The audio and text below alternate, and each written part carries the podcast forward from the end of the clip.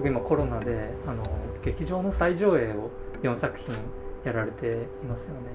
あまあほほぼ終わったんですけどね。はい、やられて。で「あのもののけ姫」とか「ナウシカ」ってあのブルーレイとかはあの持ってるんですけれども、はいはいやっぱ劇場で見るともう迫力が全然違ってあのもののけ姫なんかそのアシタカがその呪いをもらって村から体力を追い出されてっていうところであのヤックルに乗ってテーマ曲が流れるじゃないですか、はい。あそこら辺でもうもう音響の迫力がすごすぎてもう鳥肌総立ち。音が大きかったんじゃないか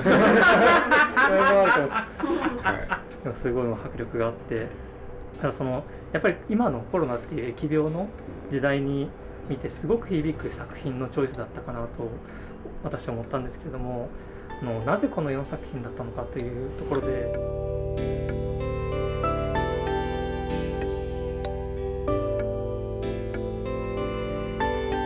本当に必要なものしか買わなくなる。鈴木敏夫のジブリ汗まみれ。今週は先日行われたビジネスインサイダージャパンの取材の模様をお送りします。ポストコロナの時代の新たな指針。ニューノーマルとは何か。消費社会や資本主義社会。グローバリゼーションが揺らぐ今現代日本人の生き方はどう変わっていくのか？を鈴木さんに聞きました。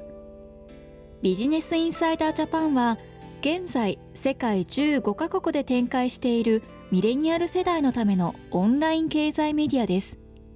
インタビュアーはビジネスインサイダージャパンの野田翔さん吉川圭さん浜田恵子さんです。まずはこんなお話から。東宝さんがねはい、新作をまあ公開することが皆さんね難しくなってきて、うん。これでジブリへの協力要請が来たんですよね、でも一方で東宝さんはね実を言うと他の作品はやってたんですよね、例えば「天気の子」とかうん「シン・ゴジラ」とか、うん。だからまあねその流れの中でジブリのね旧作を出してもらえないかって言って。これでまあそのどうしてかって言ったらその声はその映画館の方からはい、ジブリの旧作をやりたい、うんはい。でまあ僕としてはねその映画館と聞くとなんていうんですか映画館にはお世話になってきたんで、そうするとはい。これは協力せないかんはい。と思ってこれですぐね2つ返事で「わ分かったやろうよ」っつって、はい。そしたら、まあ、ある日東宝さんと一緒に打ち合わせをすることになる。でその時に向こうがね東宝さんがおっしゃったのがやっぱりナウシカでありもののけ。それで「千と千尋」と実はハウルだったんですよね、そうなんですか。そうなんです。これで僕はねあのでまあその4本やってほんで実を言うと宣伝もやろう、はいという時に僕の意見は1本だけちょっと違うやつやりませんかと。これでゲド選挙を出したんですあよね。そうなんですね。これでなんでかっていうとね、はい。あのまあ、ネットではいそのゲド戦記が評判になってたんですよ、はい。でジブリの作品ってね、まあ、ある時期「耳をすませば」っていうのがずーっとねネットでいろんなやり取りがされてて、はい。そしたらそれが一段落したと思ったら今度ゲドだったんですよ、でそこに書いてあったのは何かっていうとね、あの年老いたゲドハイタカが、要するに若きアレンにはい。いろんなこと言うじゃないですか、そのね言葉がねすごい評判になっててこれでまあいろいろ考えてっていろんな人とも話してああなるほどなと思ったのは要するに子供の時にゲドを見た人たちはいが大人になったんですね。それはまさに僕なんかはあの小小学生かなの時に見てそう。小学校で見て二十歳代になってそれを忘れてないっていう方がはい。結構多かったんですよ、それはあります、はい。だから僕はねまあもしかしたらそういうのをやるっていうのはその人たちには喜んでもらえるんじゃないかそういう提案をしたんですよね、はい。でそれと同時にね、まあ、これは僕の勝手なあれだったんだけれど、まあ、旧作をやるっていう時にね、なんか東宝さんは本当はちゃんと宣伝もしますからとおっしゃったんだけれど、あの申し訳ないけれど、ね、こういう旧作をやるっていう時はそうじゃなくて、はい。宣伝費はゼロでやりませんか生産の方からいっちゃうそうなんですよ。でこれはね提案っていうのかもうお願いしたんですよね。はい。でそれで何がどうなるかっていうのを見てみたい。これでねまあ実は発表することになるじゃないですか、うん。はいで僕本当はねなんていうのかな。いわゆる宣伝、はい。一切やらないで、何が起こるんだろうってねちょっと興味があったんですよね、宣伝コピーとかそういうのも一切なし。はい。でそう言ってたら皆さんがね本当はやりたいわけですよ、宣伝をね、まあはい。来てほしいからね。でまあはい。僕ねそれ別にね宣伝のために行ったわけじゃなくてねつい行っちゃったんですよね、まあね一生に一度はね映画館でジブリを。ってあそれで出てきたんですねそしたらね東北の市川みなみっていうのが、はい。まあ、責任者だったんですけれど、はい。彼がね僕にね「それ使わせてください」って言われたんですよ。間髪入れて間髪。入れてで僕本当はね、抵抗があったんですよ、えそうなんですだからそういうことも何もね問いかけなしに、かね、映画っていうのは皆さんどういうふうにご覧になるんだろうってことに興味があって、うん。はい。ところが使わせてくださいってことになって俺でまあ実際発表したじゃないですか、はい。そしたらね何しろメディアの方にね一切連絡しなかった、僕ツイッターで見ました何がうんそうです、はい。で何が起きたかって言ったら最初の3日間実はネットでは全部ゲド戦記でしたよね、あえやっぱ当たったんですよ。うんでそれはちょっと知りたかったことが実現して、だかはい。ら「千と千尋」が出てくるのは4日目でしたよね、でまあ結果はねあのあれなんだけれどただまあ東宝川さんがそうやって発表するときにね一生に一度って書いた。この言葉がなんか一人歩きし始めたでしょ、はいだから僕としては失敗だなと。思って鈴木さん的には失敗だったんですねあれはじゃあ。なんかそのゲド戦記がすごい広がったっていうところ今すごい印象的だったんですけれどもなんかそのあれってまあ世界が壊れてしまった。均衡が壊れてしまったっていう世界のそれも頭にありました。やっぱりね僕僕、まあ、自分で書いたんだけれど、はい。その時に書いたボディコピーみたいなのがね、はい。まさに今起きてるんだな、そうですよね。うん。だから内容的にマッチするのはこれだなと思ったんですよ、はい。だからまあ実を言うとゲド戦記ってね、はい。まあ、これは糸井さんに作ってもらったキャッチコピーがあるんですよ、そしたら覚えてらっしゃらないですよね。見えぬものこそっていう。ああはいそこからコロナだなと思ったんですけれど。確かに。見えないなんかそのあの見えぬものこその時代の気分っていうものの中であの過去のご著書で「あのゼントジブリ」って書かれていたじゃないですか、その中であの現代がどんどんその複雑回帰な生き方になって全的な気分に近づいていっているんじゃないかということを書かれていたかと思うんですけれどもお金とか物っていうのに執着してきた世代っていうのはこれまでその今の若者ってどこに行くんだっていうことをむしろその本当の幸せっていうのを考える世代になっているんじゃないかみたいなおっしゃっていて、やっぱり何でもお金になっちゃったじゃないですか、はい。そうそれってねまあ僕なんかもそういう時代を生きてきましたからやらざるを得ない部分があったんだけれど、はい。なんかそれだけでねなんだ物差しにされるとうん。辛いと思ってたけれどただ世の中見ててね、はい。僕あのポケモン GO っていうのが流行った時にねあはい。あ価値が変わるなと思ったんですよ、ほん。でどういうことかっつったらあれは時間を買うわけですよね、はい。そうお金じゃなくて時間、はい。動いてじ時間を使って集めるってことですねだからやっぱり時間っていうものが来てほんでその次どこ行くんだろうって ちょっと思ってたんで、うん。はい。ほんでまあそういう中でねその禅の方は僕はまあ偉そうなことは言えないんだけれどそれは僕はね、はい。大学の頃から思ってたんですよね。ほんでまあこれ本当偶然なんですけれどね、はい。まああの金田の本の中にもちょっと出てくると思うんですけれどまあレヴィストロスっていうね、はいはい学者がいて俺で僕はね大学2年の時に原点購読でねレヴィストロスを読まされるわけですよ、はい。で当時僕は何も知らない、はい。ただ僕らが大学入った1967年っていうのはねまだそのサルトルとか、はい。実存主義ですよねはい。実存主義の時代なんですよ。はい。えこれで僕は大学の講義でそれ必修科目だったからうん。やらなきゃいけない、俺でまあ当時中国公論でね世界で名著っていうのがあって、はい。えでそこへ行くとねその原点購読なんだけどその訳が書いた本があったんで それでまあ読んだりしたんですけど、はなんて言うんだろう。あの要するに西欧的なね進歩主義、それに対してレヴィ・ストロースっていうのはノーって言った人だから、うん。そうですよね。うん。そうそれはやっぱりね興味抱かざるを得なかったですよね、そうするとまあ僕そんな偉そうなことは言えないけれどいわゆる近代合理主義。はい。でその近代合理主義が作り上げた今の大衆消費社会、はい。いずれ終わりは来る、うん。もうものすごい単純なんですよ。人間中心的な考え方ってことですか？そうすると。というのかその、まあ、どっかでね人間というのは進化する進歩すると、んその考え方に対するアンチテーゼですよね、だからレヴィ・ストロースっていう人はみんながそう言ってる時にで実存主義がすごい時に何しろ南アフリカへあアメリカへ行ってで行動主義せいぜい先住民のねはい。それを見るわけでしょ、ん。うん。そうすると今までの近代合理主義では説明しきれないことがそこにあったわけでしょ、そうすると物を作る時にいわゆる、ね、ブリコラージュっていうので、はい。ね純粋に何か作るんじゃなくて、はい。そこら辺にあるものみんな集めて作るっていう寄はいせ集めてって、あの考え方はねもう大学時代ぐらいからねもうピンときてたんですよね、ほんでそんな僕が実際に社会へ出て、はい。これで出会ったら宮崎駿でしょ、はい。一気に話は飛ぶんですけれど、うん。まあ宮崎駿っていう人はまさにこのブリコラージュの権化みたいな人。で 要するに現代日本にいるじゃないかっていう。で彼の映画の作り方って本当にそうなんですよ、はい。半径なんでそう半径3メートル以内でねものを作るっていうのはそういう意味ですよね、うん。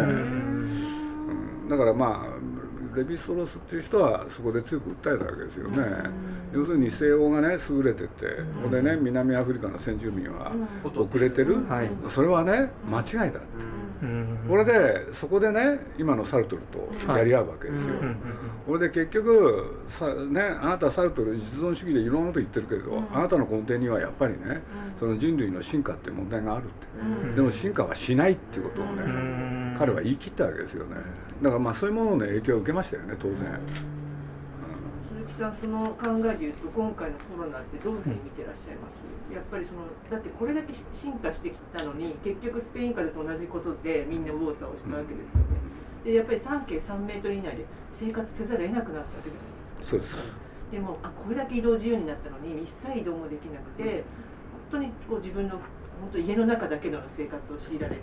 しかもできることってそれしかなかった。これだけがまさにその世界に戻った時って鈴木さん何を思ってらっしゃるいやだから僕ね実を言うとこのコロナっていうものが起きた時、まあ、真っ先に思ったのはグローバリゼーションってやっぱりうまくいかないんだなっていうね。そうですよ何だったんですか20世紀はやっぱうまくいかなかったってことですよね。それでね、まあ、でもそれの恩恵によくした人もいっぱいいたわけで、うん。でそんなさなかね、あのー僕の友人でフランスのマルセイユに住んでる人から、うん。はい。で LINE が来て何かなと思ったら「日本はどう?」って言って、そしたら彼女彼女女性なんですけれど、でこの人は日本で育った人なんですけれど、うん。今マルセイユにいるんですけれど、要するにフランスって徹底してたでしょ？ロックダウンが、はい。そうですね。はい。そう何が起きたかっていうと、うん。本当に外に出られない、うん。そうすると物を買いに行くだけでしょ、うん。そうすると結局ね本当に必要なものしか買いに行くことができなくて、うん。ほんで不必要なものは買わなくて済む、うん。そしたら彼女がねこう言ってきたんですよ、うん。これって何なんだろうって。でどういうことかって言ったら、買わなくていいものを買ってた気がする、なるほそうするとね買わなくていいっていう解放感、うん。でその結果私は今か彼女子供が確か3人かな？いるんです。2人かな？忘れちゃったけれど。で旦那とね顔つき合わせて家族で話し合う機会が増えた、うんうんそうするとこの時間時間がねすぐに投資？そんなようなことをね僕に連絡してきたんですよ、だから僕はそういうのを見ててやっぱりまあ今のこのコロナっていうのはねそのコロナ本人はそんなこと考えてないでしょうけれど ね人間の傲慢さにはいなんか冷や水をぶっかけた。うん。だからいい機会じゃないかなって僕は思ったんですけどね、う。んでもいろんなことがねだいぶ先に起こりそうなことが、ま、みんな前倒しになりますよね多分、うん。だからいわゆる大衆消費社会の終焉もうん。本当に早くなっちゃうし、はい。でそういう中でみんながどうやって生きていかなきゃいけないか、やっぱり、えーなるようになるんでしょうけれどそれは見てみたいですよね、で確かにここの時代がどうなっていくかってことには興味あるけれど、はい。じゃあどうなるかっていうのは分かんないですよね、うん。ただねなんかさっき言ったみたいなそういうのに冷や水ぶっかけたんじゃないかなみたいなことはやっぱ感じましたよね、うん。まあ、確かに人がそのう自由に動く時代っていうのの、まあ、終わりの始まりみたいな感じは確かにあるのかなという感じはしますね。でもだから本当に必要なところに行くようになるんじゃないですか、うん。でまあ、皆さん観光観光って言ってるけどね、うん。何も観光ばっかりする必要ないわけで、だから僕はまあね読んでいただいたんなら言うけれど、あの金田の本読むと分かるでしょ、そうですね。あれ観光じゃないんですよ、はい。要するに日本で知り合ったタイの女性、はい。でその人がタタイの田舎に暮らしてる、はい。要するにそこへ彼女を訪ねに行くんですよね、うん。そうですよね。そうこれ観光じゃないでしょ、目的を持って会いたい人に会いに行くそうです、うん。会いに行くんですよ。これでね、まあ、何回もやってたらね面白いことが起きたんですよ、要するに彼女の実家っていうのがあってそこに、ね、お母さんもいれば兄弟もいる、そしておじいちゃんおばあちゃんも住んでたりして、うん。すごい大家族、はい。そうするとね実家へ戻ったみたいな気分になるんですよね、安心感ですね。それはすごく良かったんですよね。だから僕が今辛いっていうと、そのタイへ行けないこと、まあ。うん。これで、まあ、タイのパクトンチャイって実はね、はい。あのバンコクから車で6時間ぐらいかかるんですよ、うんいや本当にいいとこなんだよね。なんかあの昔の日本を彷彿とさせるっていうことをおっしゃっていたかと思うんですけど。だから僕はね一つまあ皆さんと多分違うのは長く生きてるでしょ、はい。そうおかげさまで72歳なんですよ。そうすると昔を知ってるわけじゃないですか、はい。ほんで僕ね、まあ、ずっとそういうことがどっかにあったんだけれど、はい。僕が生まれたのは昭和23年、はい。戦後3年ですね。そうそう、はい。当たり前だけど1948年なんですけれどね、はい。戦争が終わってまだ3年でしょ、そうすると、ね、子供ながらに覚えてますよ。貧乏だった、うん。うんはい、うん本当に貧乏でしたよ、うん。要するに着るものもね着たきりスズメだし、ねこれでまあついでだから言っちゃうとねその後じゃあね、まあ、オリンピックで、ね、すごくなったのか反映したのかって言ったらそうでもなくて、うん。僕が大学入る67年、はい。まだ貧しかったですもんだからまあ僕もこれも一つよく覚えてるんですけれどね。67年で大学入る。でまあ僕は慶応の文学部っていうところ行ったんですけれど、まあ多分50何人ですかね、そう大体男女半分ずつなんですよ、そうするとねまだ恋愛の大衆化が起きてないんですよ。というとどうどういうこと男女付き合わないですよ。えー、付き合わないですか？せいぜい2組か3組、それはあの学学部でってことですか？そのクラスの中？クラス。で。で男女でね男女で歩いてるのは絶対いなかった。男は男でか。お見合いが主流なんですというのかまだそういう雰囲気じゃないですよね。うん。でそれをなんていうのかな根こそぎひっくり返すのが「卒業」っていう映画ですよね。ああの映画はね衝撃だったんですよ、はい。そうするとみんなね恋愛って良さそうだなって入ってて。うちに卒業のパンフレットある。うちのお袋が持ってたやつ。へー。それに目覚める？うん。だからといって自分たちがね男女交際をやってたかってそういうわけじゃないんですよ。あだからそういうさなかで大学生運動みたいなこと起こるでしょ、はい。そうするとね世の中がガラッと変わり始めるのが僕はなんとなく間考えてたんだけれど70年前後っていうんですかね、ーはい。70年の安保が終わった後ってことですか？前後なんですよね。でねうん。70年の安保ってね、まあ僕はまあそのただにいたからよく覚えてんだけれど、うん大体最高潮に盛り上がるのは68年、うん。で69年になるともうね、これでもう70年安保そのものがねスッといっちゃうんですよね、でそんな時にねなんか男女交際がみんな始まる？やっとですよそうするとねわずか2年間ぐらいの間これ学生運動大きかったような気がするんだけれど、うんはい。そこで男女が知り合うでしょ。これでねカップルがいっぱいできたりしてそれから今のなんて言うんだろう売れるものもはい。世の中見てたらね夫婦にで子供が当然生まれる、うん。そう段階の世代とジュニア、そうその両方に受けるものがうん。世の中で流行ったんですよね、そうするとまあ例えば一番典型例が「少年ジャンプ」はいあれってお父さん上がってきてねお父さんも読むけど子供も読む。これで例えばホンダでしたっけ？ファミリーカー、はい。あれも家族で乗るって。でそういうことで言うとねジブリもそうかなっていうジブリもだって団塊とジュニアと、ジュニアがいてが家族で見る。ああそっか。そうだったんですよ。うんそうそうその両方にねあのああれしないともうダメみたいなことがあって。これで世の中がねどんどんどんどん繁栄を迎えるんだけれどでバブルまで行ってドンとなんですけれどなんていうんですか僕ねそのあれを目の当たりにしてきたわけでしょ。はい。どっかにねいつも疑問があったんですよねうん。要するに自分が生まれたあの子供だった時代あそこだけが本物ではい。その後は全部嘘っていう感覚がへ あるんですよ。えむしろ子供のじゃあんまりこう、ま、貧しい頃がすごいリアルに。そうですね、覚えてるんですよ。ででいつかどっかでねあそこへ戻るんじゃないかって。でもまだ戻ってないですよね。うん。ただどっかにそれがあるもんだから、まあ、今回みたいなことが起きてもうん。あんまり驚かないんですよね、あうんその感覚っていうんですかね。そ嘘感っていうのはどこから出てるこうやってはね一見ねあの華やかに派手にやってるけど、ん。どっかで終わるよねって。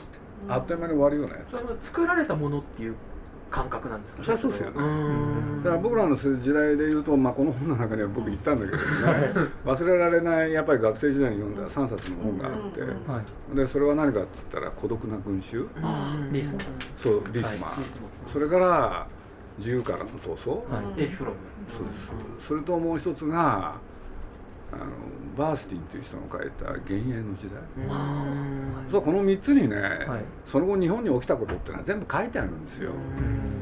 もうそうアメリカ先に起きてたけれど、うん。やがてこれは日本に来る、うん。うん。そういうふうに思ってましたよね。うん。だからまあ自由からの闘争の時っていうのはその中でも特にねすごい僕よく覚えてるんですけれど、まあ大衆消費社会が終わって、うん。その後ねそうじゃない時代が来るっていうその予感を書いてるわけで、はい。そうするとまさにそれをね体験してきちゃってるわけでしょ、うん。うん。はい。だからそれがこのコロナによってね一気に加速して、うん。でそこをまた見ることが僕らできるのかって。そんなふうに思ってますよね。例えばマスクをね、うん。はい。なんかある番組見ててええと思ったんだけれど結局ねみんなマスクが必要だってなったら自分の国で作ってないことを知った国がいっぱいあって、うんね。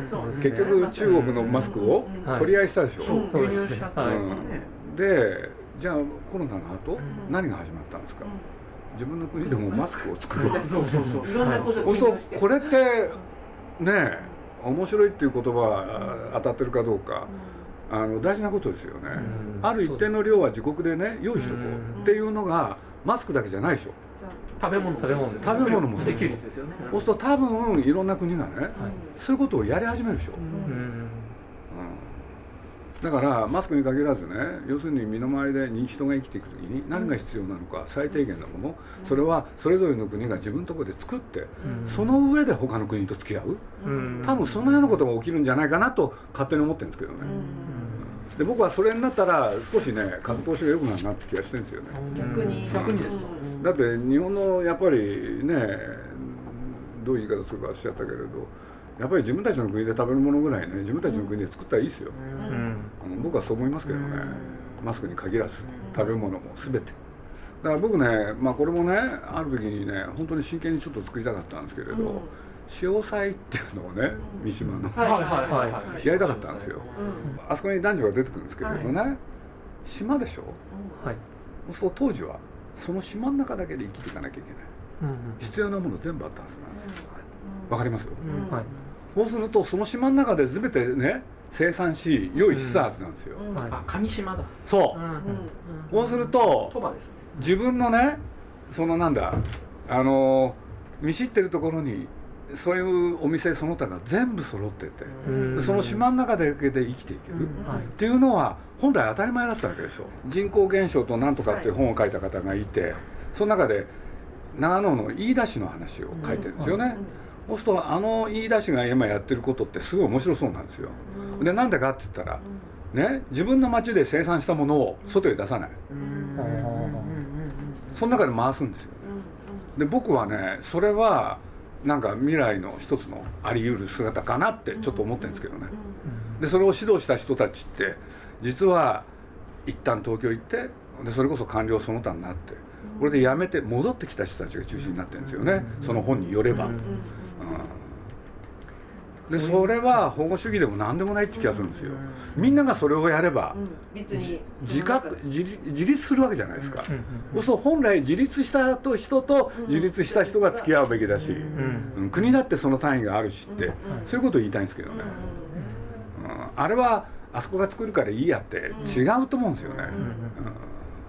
たたとえ高かろうが安かろうがねやっぱりある一定の量はその範囲の中でって。ほんでそれを広げていったのは一つの国だと思うしって、そういうことですよね、